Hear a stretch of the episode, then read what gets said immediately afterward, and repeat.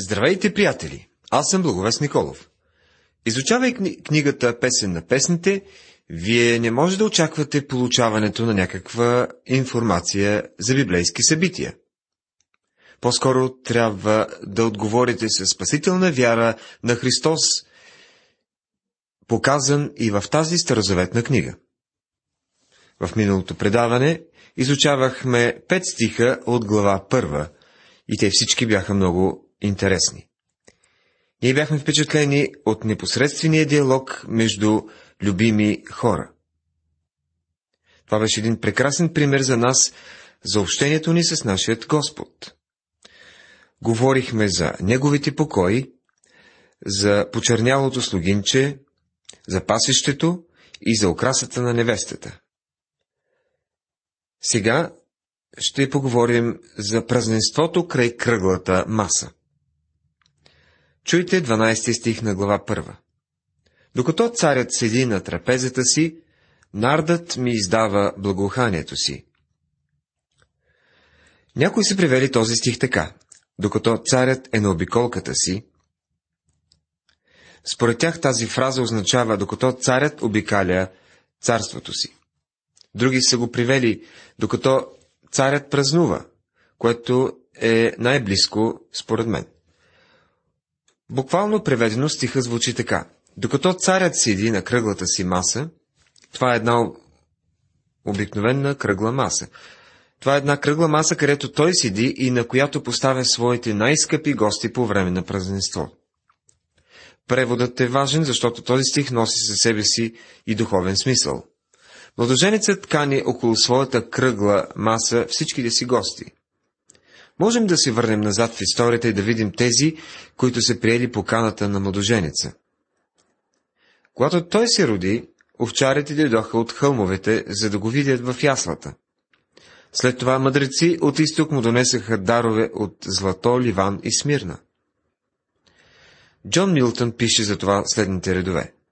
Виж по пътя източен вървят, водени от звездата мъдреци с сладки аромати, тича и сприги, още докато са те на път, и поклони се ниско пред нозете му, святи, да поздравиш ти, своят Господ пръв. Давид имаше в предвид именно кръгла маса, когато писа «Приготвяш пред мене трапеза в присъствието на неприятелите ми, помазал си с миро главата ми, чашата ми се прилива». Аз седя на Исусовата маса вече години. Ти, приятелю, седиш ли на тази кръгла маса? Поканен си официално да дойдеш и ти на нея. Исус ти казва, ето стоя на вратата и хлопам. Ако чуе някой гласа ми и отвори вратата, ще вляза при него и ще вечерям с него, и той с мене. Защо не дойдеш и не седнеш на кръглата маса? Докато царят седи на трапезата си, нардът ми издава благоханието си. Нардът е ароматът на християнския живот. Същият този аромат трябва да бъде и в нашия живот, поради нашата връзка с Христос. Ако седим на масата му, ще имаме този аромат. Тайнството на Господната вечеря е много важен елемент, когато говорим за общение с Бога. Но ако за вас Господната вечеря е само един ритуал, по-добре е забравете. Тя губи своята стойност. Една жена споделя със своя пастир в края на богослужението. Никога не, не бях чувал до сега, че трябва да казвам на Господа, че го обичам. Никога не съм го казвала, но съм го обичала. След като ви чух да казвате, че трябва да го споделяме с него, аз започнах да го правя всяк, всеки ден, сутрин, обед и вечер. След това тя добавя, Божието Слово придоби нов смисъл за мен и ново значение. Ние се нуждаем от аромата на Христос в живота си. Сега булката прави едно изявление, което по своето същество е много интимно. Възлюбеният ми е за мене като китка от смирна, която лежи между гърдите ми.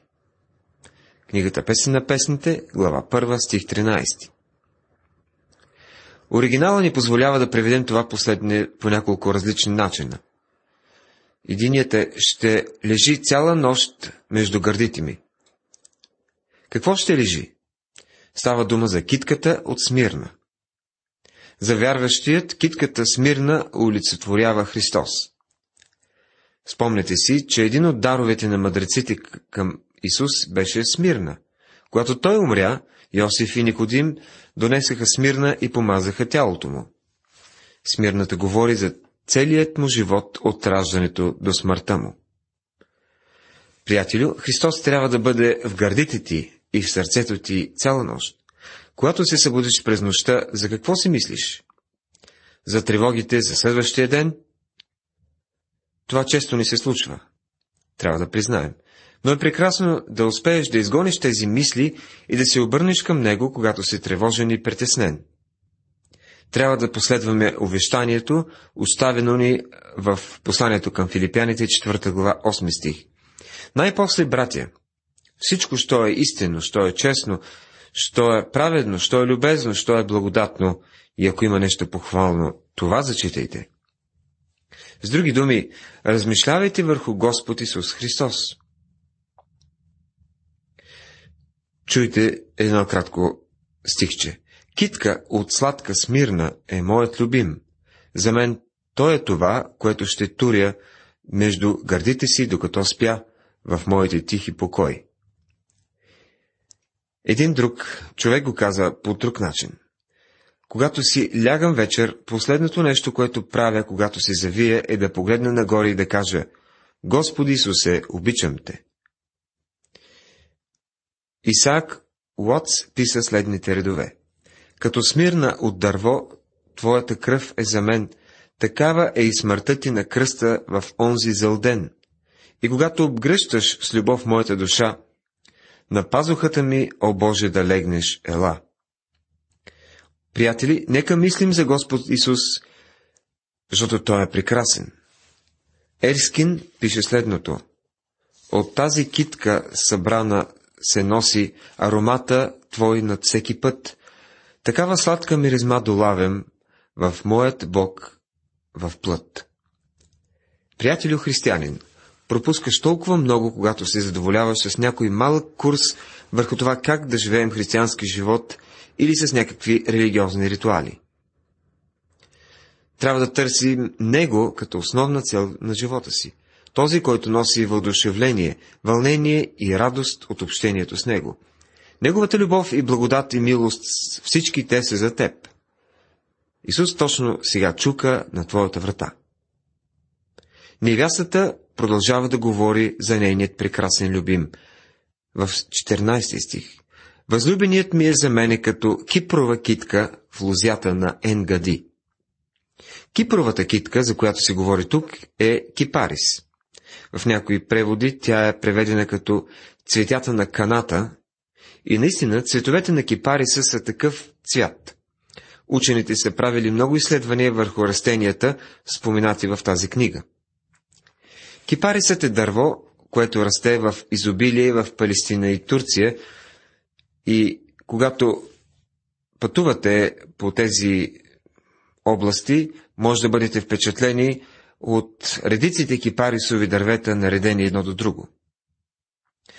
Ето едно изказване за кипарисите, което ви представям. Дървото, споменато в книгата, сега е призната като арабска кана.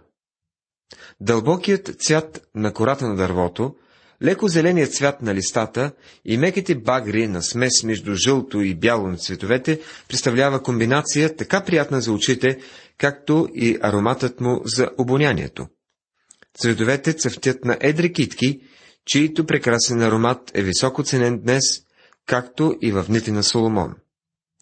Жените харесват много тези цветове, държат ги в ръцете си, слагат ги в пазвите си и ги топят в вази по къщите си, за да ароматизират въздуха. Така че сравнението на младоженеца с кипарис е наистина прекрасно. Възлюбеният ми за мен е като кипрова китка в лузята на Енгади. Енгади е още едно място, което се намира в тази област надолу по Мъртво море. Това е един от онези омайни оазиси в пустинята, в които текат извори и потоци. Спомняте си, че Енгади е заобиколен от пустиня, където Давид се скри от Саул, когато бягаше от него. Това място е много удобно за скривалище. Трудно да бъдат открити хора по тези голи пустинни хълмове. Но в Енгади растат всякакви видове подправки и цветя. Това наистина е едно много интересно място сред пустинята и младоженец е като кипарисова китка в лозята на Енгади. Той е като тези величествени дървета с прекрасен аромат. Христос, като наш любим, е представен като изпълнен с красота и аромати. Доста често говорим за божествеността на Христос, но понякога като че ли трябва да представяме и другата страна на монетата.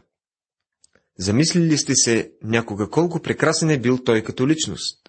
Той дойде и прие човешката природа и беше изкушаван във всичко като нас. Но въпреки това не се греши. В него нямаше грях. Трябва да е бил прекрасен. В неговата личност не е имало нищо изкривено и покварено. Може би си спомняте, че в Стария Завет жертвата символизираше качеството на Христовата личност. Тя се състоеше от добре смляно брашно. Нито грубо, нито на бучки.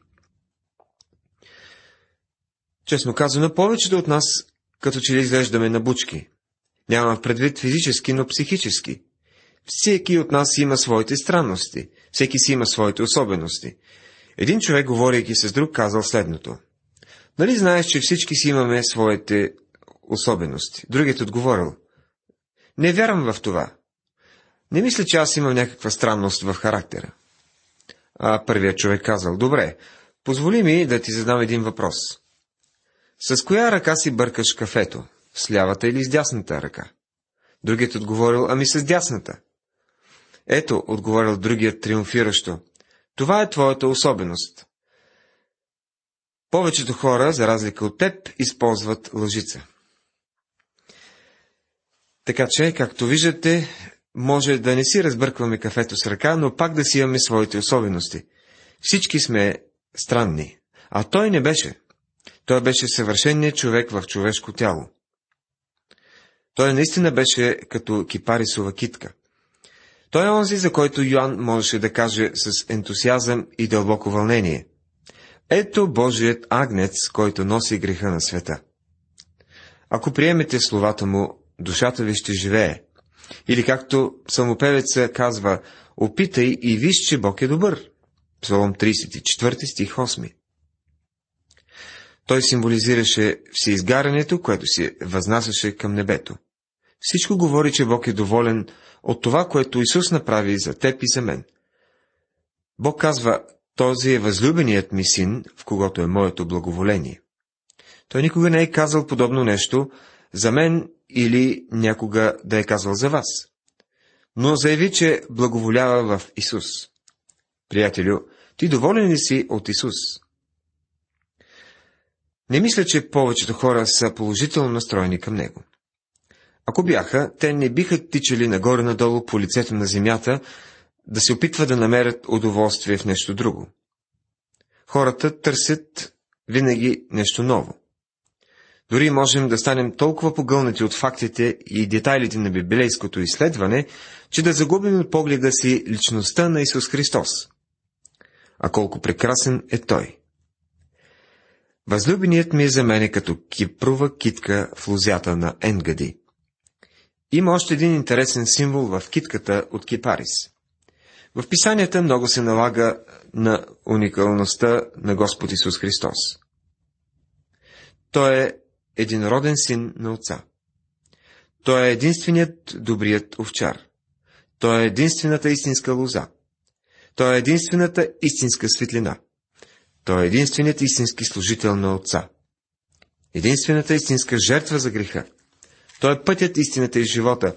И освен всичко, той е въплатил в себе си пълнота, която е неизчерпаема. Той е като китка ароматни цветя. Той е единствен по рода си, но в себе си притежава всичко. Безбройни милости и благословения се преплитат в славната личност на Божият агнец.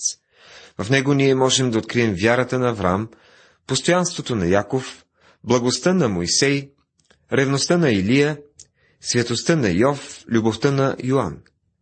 Всичко това е в пълнота и съвършенство в Него. В Него откриваме истина, правда, мъдрост, любов, милост, дружелюбие, могъщество, мощ, суверенност, смирение, търпение, вяра, ревност за Бога, смелост, святост и всички други добродетели. Ако съм изпуснал някой от качеството му, те трябва да се прибавят към този спитък, списък, защото той е всичко. Той е все във все. Той е наш Бог. След като невястата е изразила вече своето обожание към своя любим, изразила е своето възхищение, той на своя ред се обръща към нея. Ето хубава си, любезна моя, ето хубава си, очите ти са като на гълъбите. Песен на песните, глава 1, стих 15. И нейният мигновен отлик е следният. Ето, хубав си, любезни ми. Тя е тази, която казва, не ме гледайте, че съм почерняла, понеже слънцето ме е припърлило, но той отвръща. Ето хубава си, любезна моя, ето хубава си. Приятели, ние като невястата Христова сме грешни. Можем да изповядваме с пророк Даниил, съгрешихме, постъпихме извратено, вършихме нечестие, бунтувахме се и се отклонихме от Твоите заповеди и от Твоите съдби. Това е изповедта на всеки човек, който е Божие дете. Но нашият Господ Исус Христос ходатайства за нас. Те бяха Твои и Ти ги даде на мене, и те опазиха Твоето Слово. Евангелие от Йоанна, 17 глава, 6 стих. Той е нашият първосвещеник, който се застъпва за нас. Понеже сме в Христа, Отец не вижда в нас никаква неправда, както не видя нечестие в Яков и неправда в Израел и не позволи на Валам да ги прокълне. Бог сам наказа своите люди, не позволи да продължават да затъват в грях. Но той не би допуснал един езически пророк да прокълне Израел. Той виждаше в Израел Христос. Това е начина по който вижда и нас днес. Ето, хубава си. Тайната на красотата е в това. Очите ти са като на гълъбите. Гълъб, гълъбите са емблема на чистота и вярност. Нейните очи са отправени към младоженица и цялата й красота е отразена красотата на младоженица. Окото е светило на тялото и тъй, ако окото ти е здраво, цялото ти тяло ще бъде осветено. Заявява Исус в Матея 6 глава 22 стих. Но също така е пълно с красота. Ако окото ти е бълнаво, то цялото ти тяло ще бъде помрачено. Евангелие от Матея, глава 6, стих 23. Вярващ, който гледа на другите неща на равно с Исус, няма красота в своя поглед. Исус писа следното. Който люби баща или майка повече от мене, не е достоен за мене. И който люби син или дъщеря повече от мене, не е достоен за мене. Евангелие от Матея, 10 глава, 37 стих. За всеки от нас е важно да си отговори на следния въпрос. Очите ми отправени ли са към Господ Исус днес? Посвещението, за което често се говори по различни конференции и от амвони, е нещо, което разкриваме. То се изявява в живота ни, ако съществува. Ако очите ви са на Него, тогава Неговата красота ще се отрази на вас. Младоженецът казва на невястата колко прекрасна е тя. Сега тя пък се обръща и казва същото на него. Ето, хубав си, любезни ми, да, приятен си, и постелката ни е на зеленината. Градите на къщите ни са кедрови, дъските ни са кипарисови.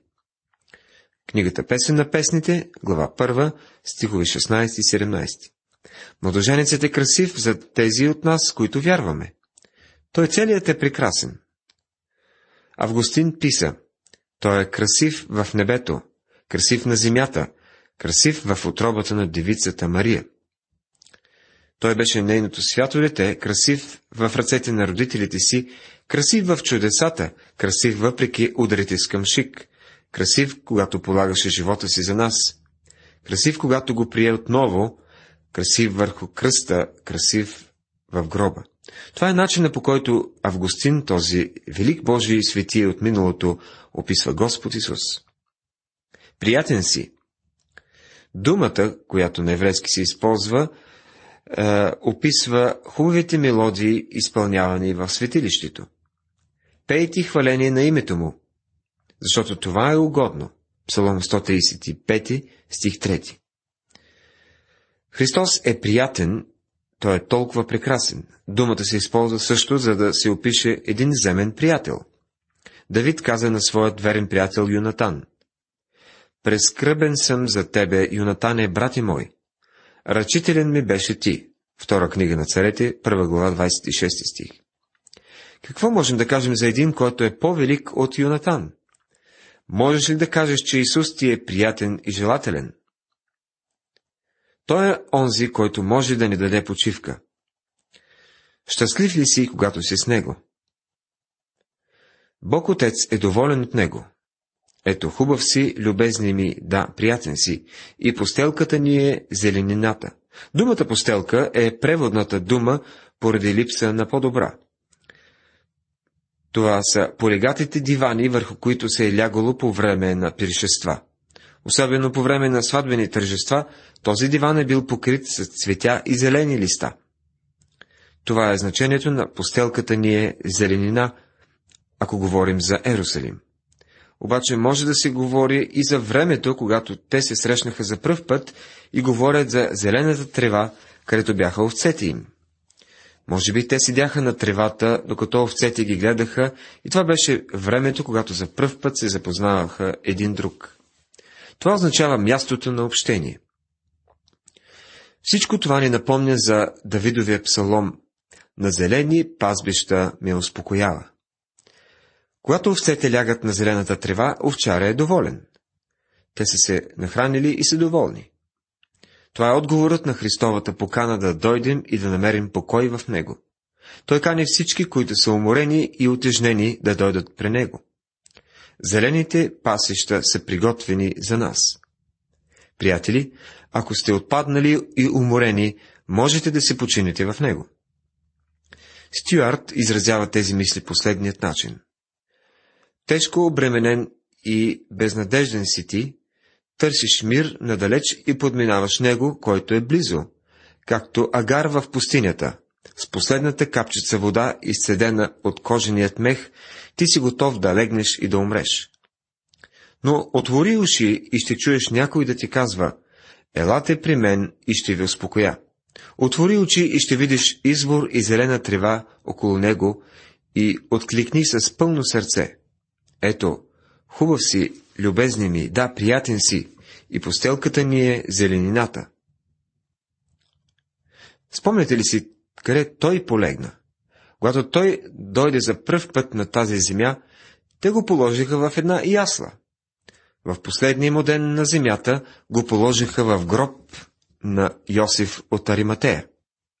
Той лежа на тези места, за да можем ние с теб да отидем с него един ден на зелени поля. Уважаеми приятели, тази вечер в нашето предаване проследихме прекрасната обстановка около кръглата маса, кипровата китка и взаимното споделяне на любов. В следващото предаване ще изучаваме глава 2 от книгата Песен на песните. Бог да ви благослови!